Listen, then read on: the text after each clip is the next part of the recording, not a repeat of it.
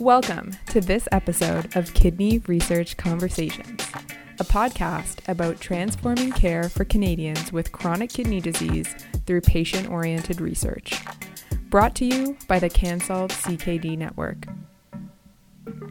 This podcast series asks patients, researchers, healthcare providers, and policymakers to share their experiences with chronic kidney disease and patient oriented research. I'm your host, Linnea Franson.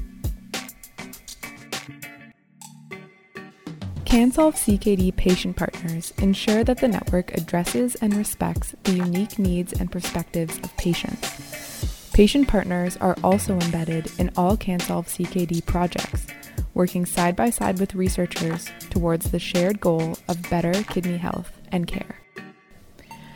Today on the podcast, we'd like to introduce CanSolve CKD patient partner Dwight Sparkes.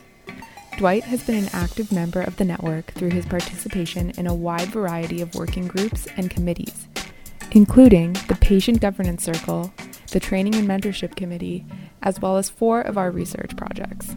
In this episode of the podcast, Dwight discusses his work as a member of the network's Training and Mentorship Committee and shares his thoughts on his involvement in the Self Management Research Project, a research project aimed at understanding how we can empower patients to self manage their chronic kidney disease. So, can you tell us about your involvement in the CanSolve CKD Training and Mentorship Committee? I got involved with the committee soon after I joined CanSolve. So I joined CanSolve in March of 2017, and um, I started with the committee then in fall of 2017. And I never had any like special skills or anything like that. Like I'm not, I'm not really. I don't have. I wasn't that's not my career aspirations was ending around like training or anything like that. With me it was more of uh, what can i do to help? And right. I, all i did was bring my own story into and hope that that would um, help in some way. Right. You're there to also provide that patient perspective which is so yes exactly. yeah. everything that we do so I'm involved on uh, four projects right now. I guess the first point I'd like to say is that, like, I guess for me, the gold standard of patient uh, engagement uh, has been the uh, self-management study. Mm-hmm. To me, self-management is well, I practice it each each day. Right.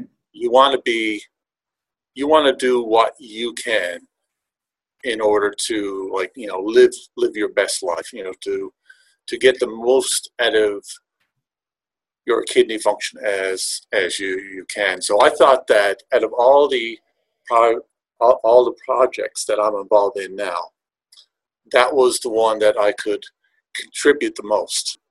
I actually did uh, recruitment uh, for the focus groups and for for the study. And then once all that was collected uh, we came together in a um, in a workshop and did uh, looked at the analysis of okay, you know what what are the the themes, the common themes that seem to be like uh, throughout for all patients, mm-hmm. and then based on those themes, we're going to develop a tool, some sort of a electronic tool, a website, to aid patients in self-management. Patient partners uh, on this study were involved as much as they could be. It sounds like this project is meaningful for a wider audience, but also personally meaningful. And it seems like it's something that's actionable. It's something that you can think about on a daily basis and apply that research day to day. Yes. Yep. Uh, like I said, this is something that I spent a lot of time researching because for me it's it's it's my life and the longer that I can put off dialysis and I can like squeeze every last bit of life out of my kidneys I will like, like for me it took it took me years to go from okay having no knowledge to where I felt confident that I, I could manage my disease successfully.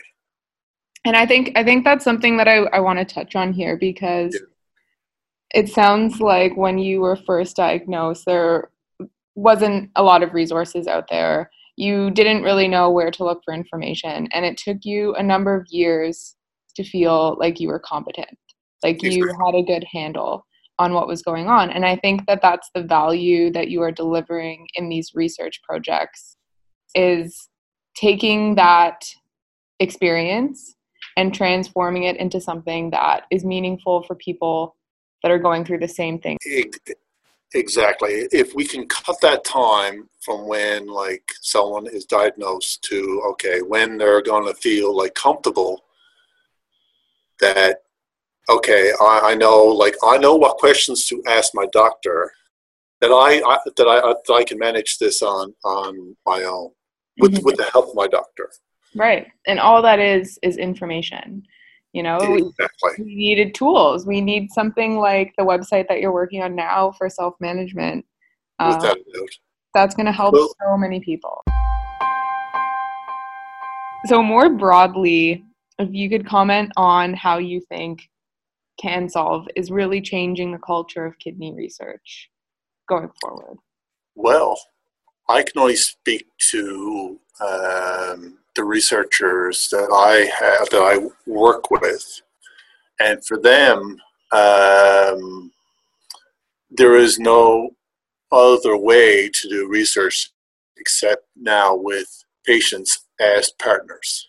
Mm-hmm. Uh, they realize the value of having patients and having access to their knowledge. Um, it really does make the work better and the science better. We're more than just participants, like we're partners in this. And I think the dynamic is changing. But like with anything, uh, change is slow, but it's it it's coming and I even from like when I got involved in 2017 to now, three years later, I see that that now that you know anything new that comes down the pipe, there's always that. Um, well, let's get a patient involved in this too, right? Yeah. And um, you know, you don't expect it like it's like a super tanker. They're not. It doesn't turn on a dime. It takes time, and um, the thing is, you got to start somewhere.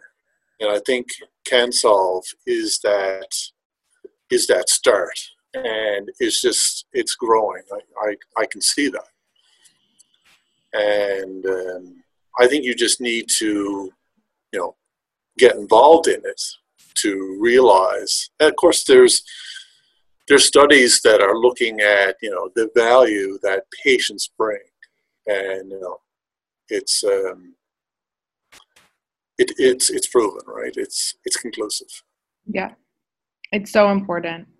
It's always good to kind of sit back and, and reflect to at the you know how far how far it, it, it's come. Yeah, lots to be proud of.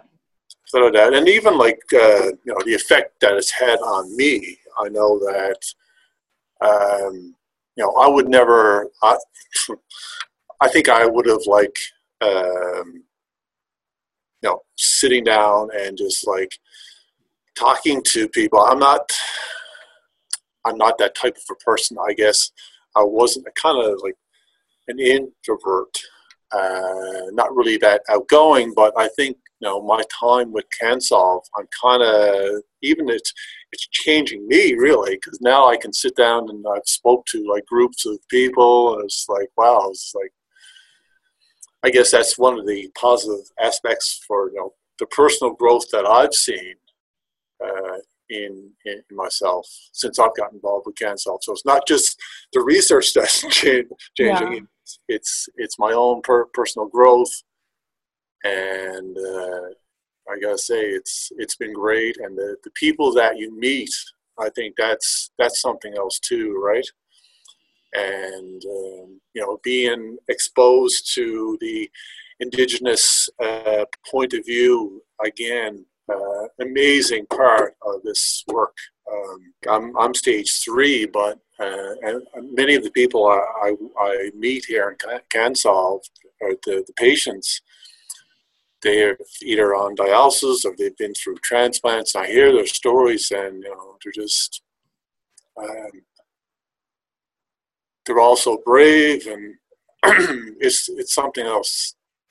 It's again for me, it was like life changing to be involved in. I, I never I never interacted with patients before this, so um, it's it's just been really like a, a powerful experience for for me in in so many ways. Yeah. Well, I really so, life affirming, right? Yeah. Well, it's so so good to hear that, and I think that that is. I'm happy you brought that up because you know CanSolve as a network and having you know those different patients and voices around the table it's not only contributing to research but it's also um, enriching the lives of our network oh, members, right? And that's a huge aspect of what's going on. People need that connection. And you know we're a big country but we're also a national network. And i think building that community really has the, a lot of power. Without a doubt trying to like you know i guess quantify like well you know what came out of CanSolve 1.0, but you can't really quantify that. it's, uh, yeah, it's it's it's it, yeah, but it's you know you can't really put put, put a price on on it. It's so much more than that, and I think like what what you're doing here today, telling your story and kind of giving us some information about why this is meaningful to you. Those are things that um, yeah, like you said, you can't quantify. You really have to hear the stories, you have to be involved. And that's a huge culture change. It's not something that we can put on a spreadsheet. Um, it's much more than that. Yeah. Amazing. Oh, I'm spent.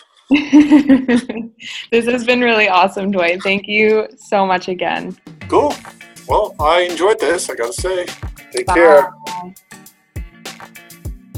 For more information on our research projects and themes discussed in this episode, visit www.cansolveckd.ca.